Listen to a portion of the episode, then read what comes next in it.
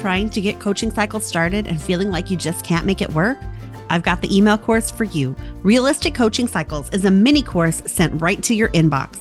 It's five days of short videos that will teach you exactly what you need to do to start coaching cycles, document your work with a teacher, and help them implement the learning you've done together.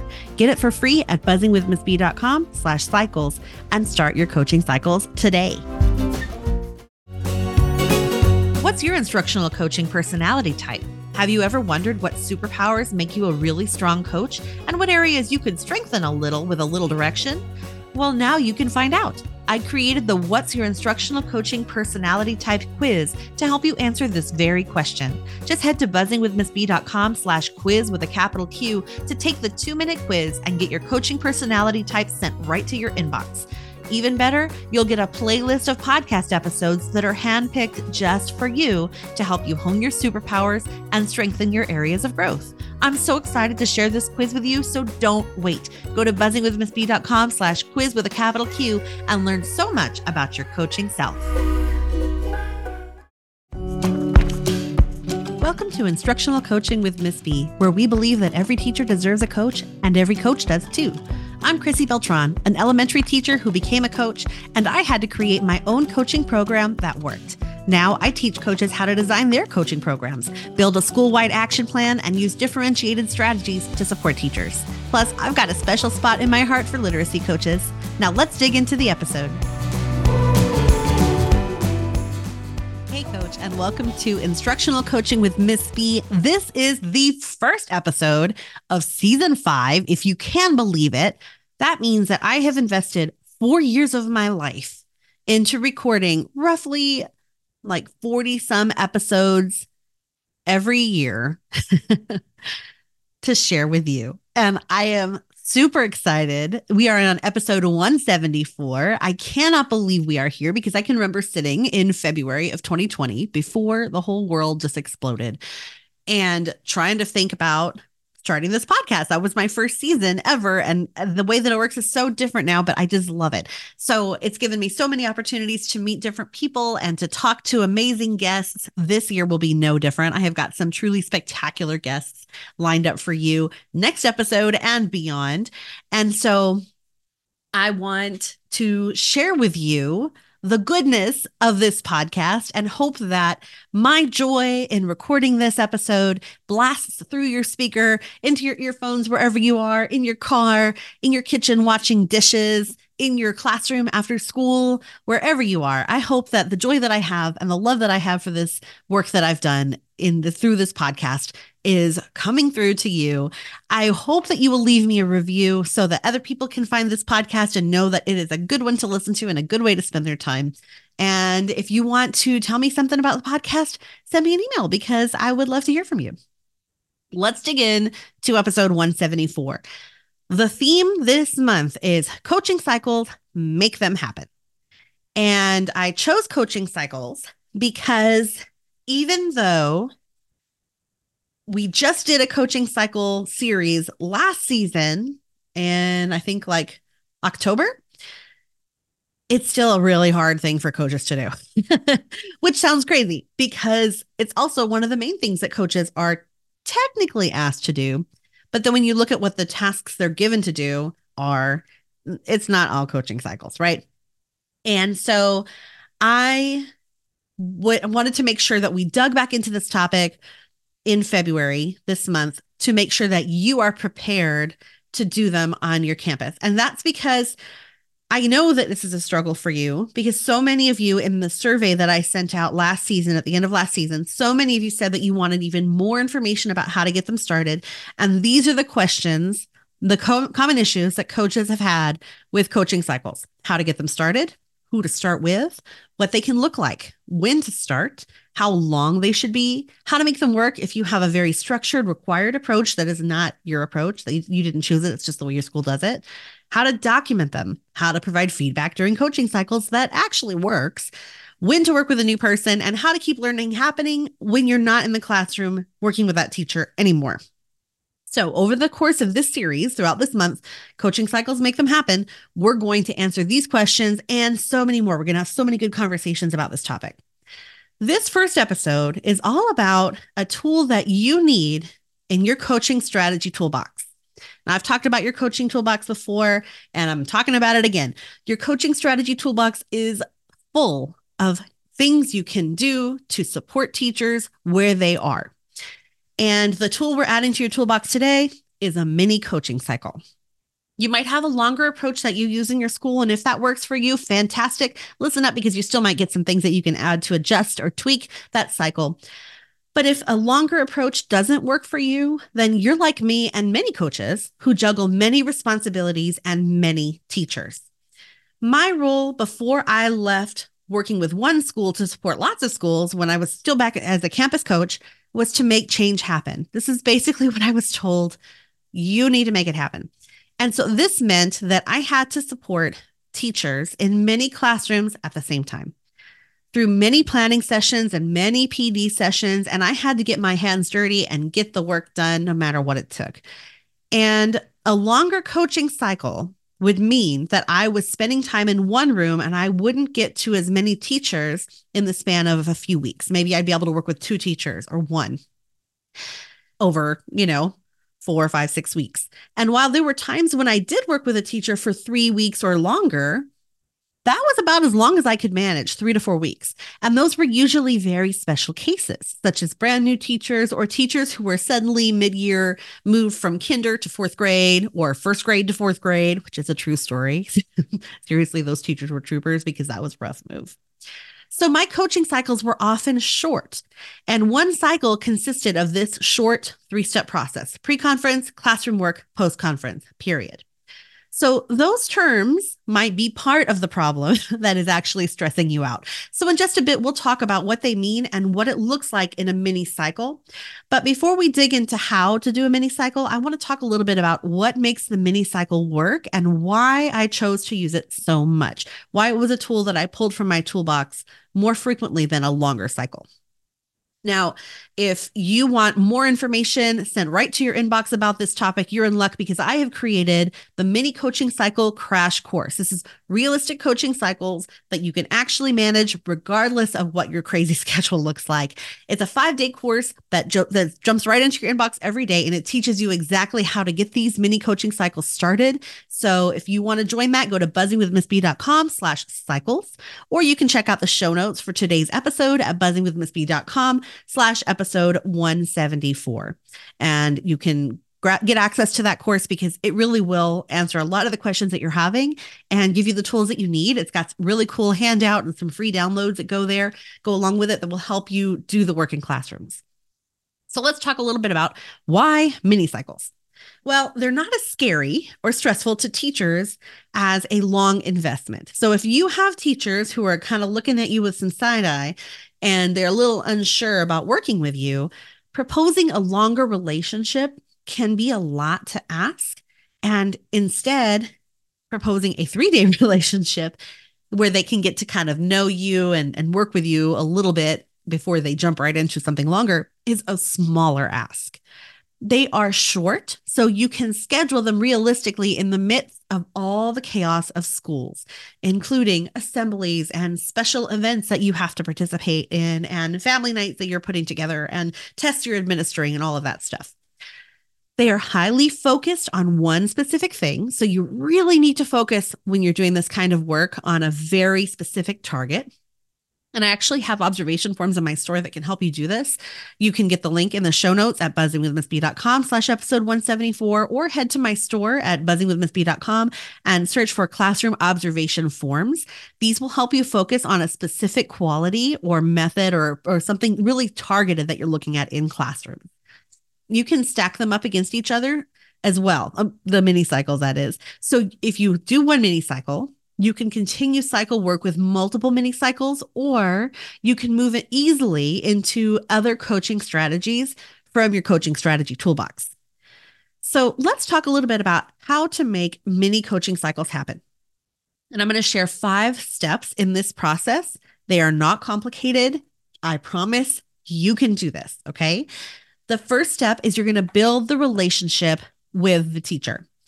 And This needs to be authentic relationship building. We want to have real conversations. We want to note the teacher's interests. You know, we'll dig into building relationships with teachers a little bit more later on in this series, but you can also check out episode seventy-four for some really good ideas about how you can build relationships with teachers that are lasting and effective. But I'm going to share something with you today that I've kind of isolated this relationship building process down to three really important components, and I think they're really easy to remember. They are clarity, consistency, and connection. Clarity is whenever you are really clear about what you're there to do and you're clear about how you will interact with the teacher. So this might mean a really specific time that you've introduced your coaching role, a coaching menu that makes clear exactly what kinds of support you can provide. It might be a coaching agreement that you and the teacher have that you have created together in order to work together and make sure that everybody knows what everybody's job is. That's clarity. Consistency means you are consistent and predictable. They know what kind of person you are and how you're going to show up. And you're not kind of freaking them out by showing up as a different person all the time. And you do what you say you're going to do consistently. They need to be able to count on you. And the third is connection. And sometimes I feel like we get really focused on connection and not so focused on clarity and consistency. Connection is whenever you actually build a bridge to the teacher and you identify some sort of common ground and you make sure that you are reaching towards them. You are initiating building the bridge so you can get to that teacher through some sort of Um, connected interest or hobby, or even just that you're both humans and you listen to each other, right? Those are the three C's of relationship building.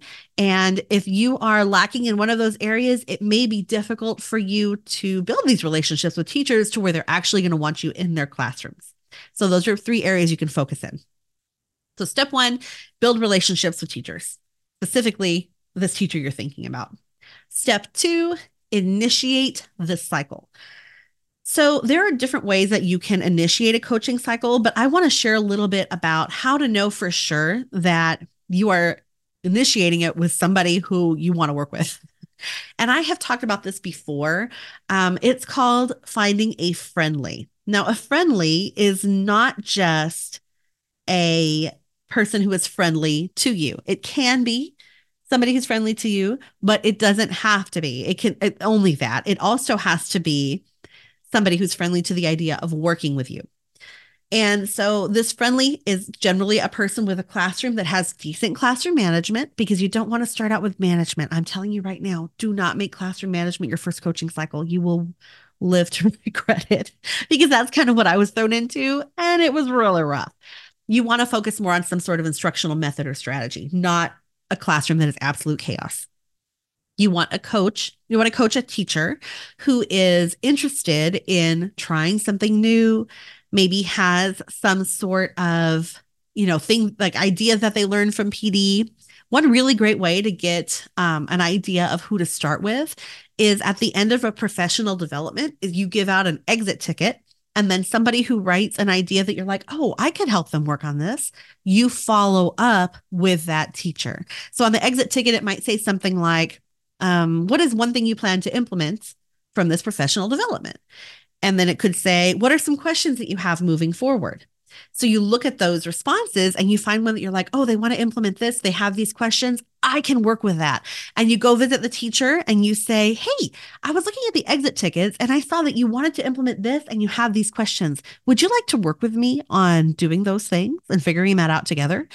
And most of the time they're going to say, okay, sure, because you chose a friendly. You don't want to start with a teacher who doesn't want you around, because then that makes you look like you're pushy.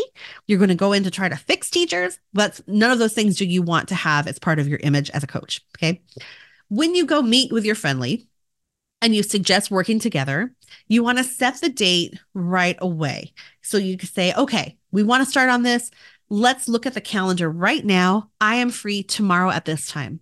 And you don't want to say, okay, great, I'll get back to you, or we'll figure out a good time. You won't. Time will pass and it won't happen. Make sure that you get that written down on the calendar start right from the start. That's step two, initiate the cycle. So, so far we have building relationships with, with teachers, and then you initiate a cycle with a friendly. Step three is where we get to the actual steps of the mini cycle. This is a pre-conference. Pre means before. A pre-conference is a time that you meet with a teacher before you do classroom work together. It just means a conversation that you and the teacher will have about how you will work together during the classroom work. So during this conversation, you'll identify a focus or goal for your coaching work, which I like to have in student-centered language. So the students will do this. The students will use academic language to explain their responses. The students will um, cite evidence from the text in uh, written response. The students will engage in um, turn and talk. And you're looking for how the kids are going to add something to what they can do. Okay. Then you want to talk about the kind of co- coaching support that you're going to try together. So you have five options for this coaching work, this actual classroom work. And I will talk about those in just a minute, but just know that during this conversation, you're going to identify a focus or a goal for the students, which is your goal for your cycle. And you're going to choose the type of coaching support you want to work together. You will make a plan for the lesson and talk about what you're going to focus on. So whatever your goal is, like I just mentioned, academic vocabulary, turn and talk, that is what you're going to focus on when you're observing the lesson or whenever you're making mental notes to talk about later. Then you want to set a date or a mode of communication for the post-conference. So set the date for the classroom work and then set the date for the post-conference immediately. Are you going to talk about it right at the end of the lesson? Is that possible? Are you going to talk about it after school that day? Are you going to talk about it the next morning? Make sure you get that date written down before you do the classroom work, or else time will pass and it's just gone. Now, this is the next step. Step four in this process is classroom work, okay? So we have our pre-conference. That could be one day. Your classroom work might be the next day, okay? You basically have five choices for classroom work. And this is what I just mentioned in the pre-conference, that you're going to identify which type of support you're going to provide. These are your five choices. All of these five choices should be strategies you can go to because they're tools in your coaching strategy toolbox, but you don't have to offer them all right away. So in episode one sixty-seven, I share in detail about these five options, and I'm just going to give you a brief overview here.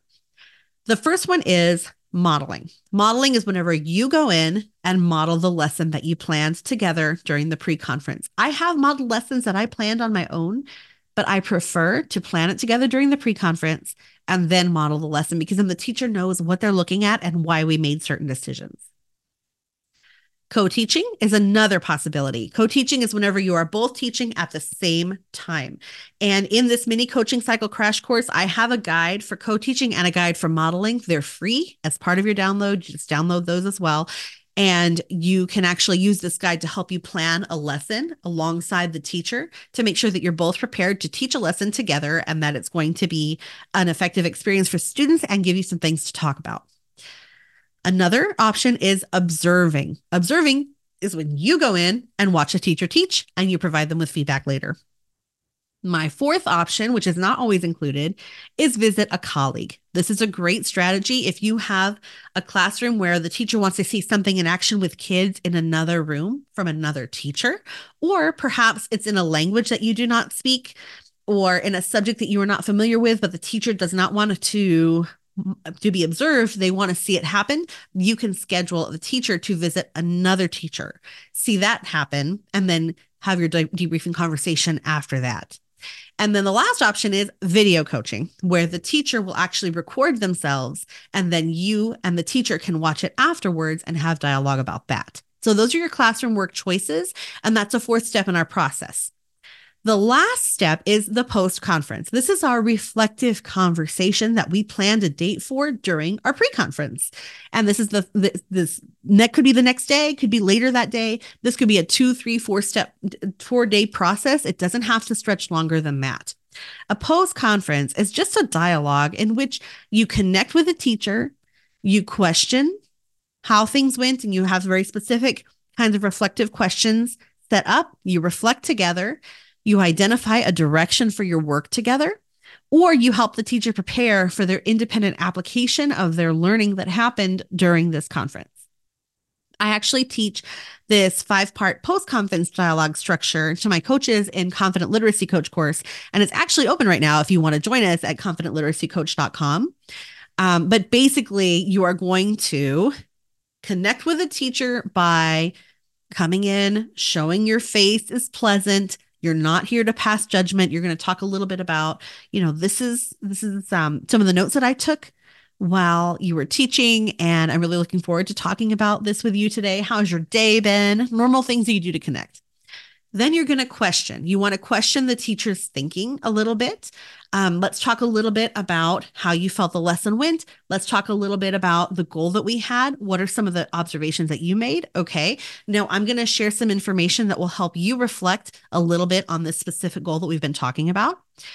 So then you reflect. Then you're going to identify a direction for your work together. Okay, so we need to make our plan. Are we going to continue working together through another kind of support?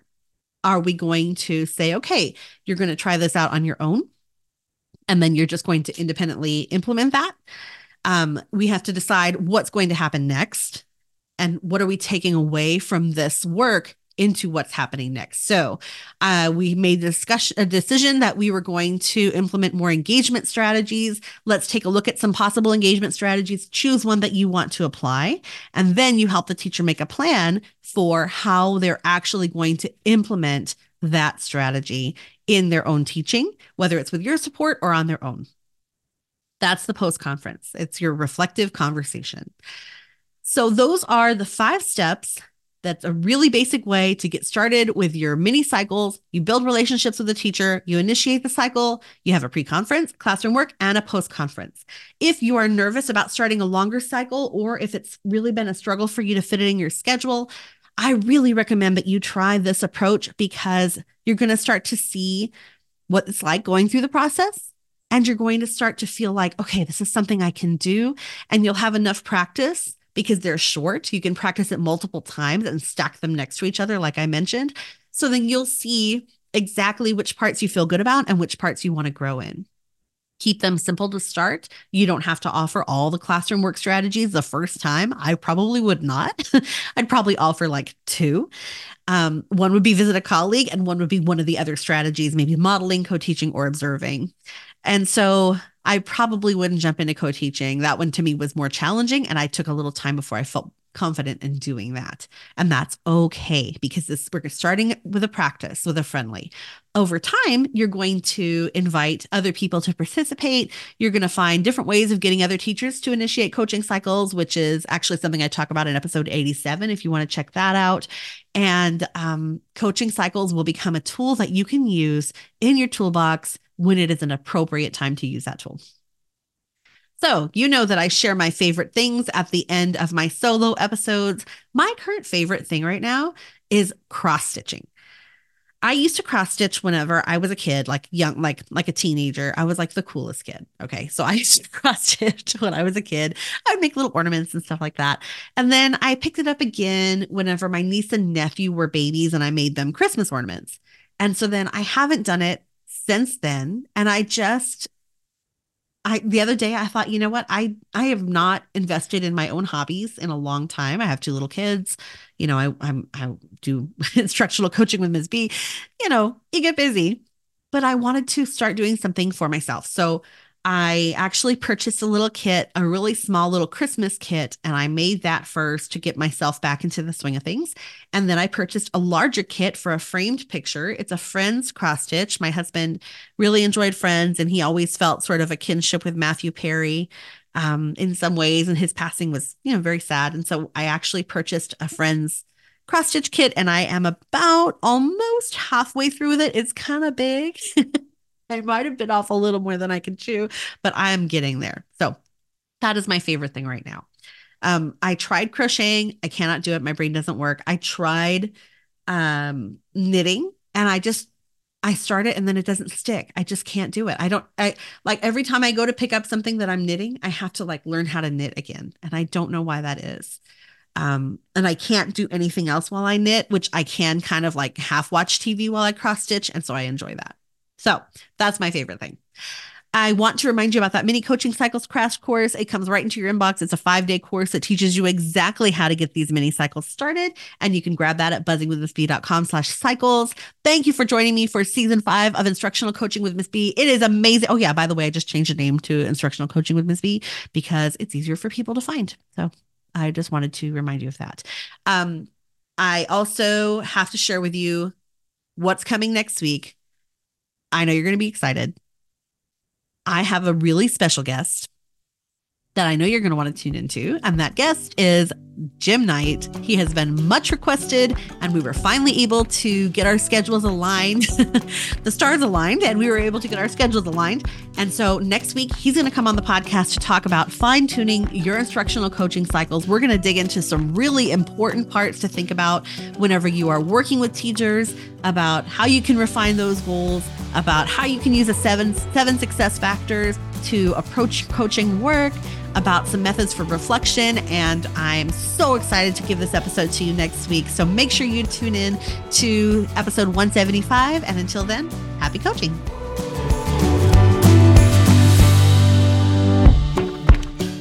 Now that you've got so much to think about, head over to buzzing with miss b dot com to grab some free downloads, become a V I B, and check out the podcast show notes. Happy coaching.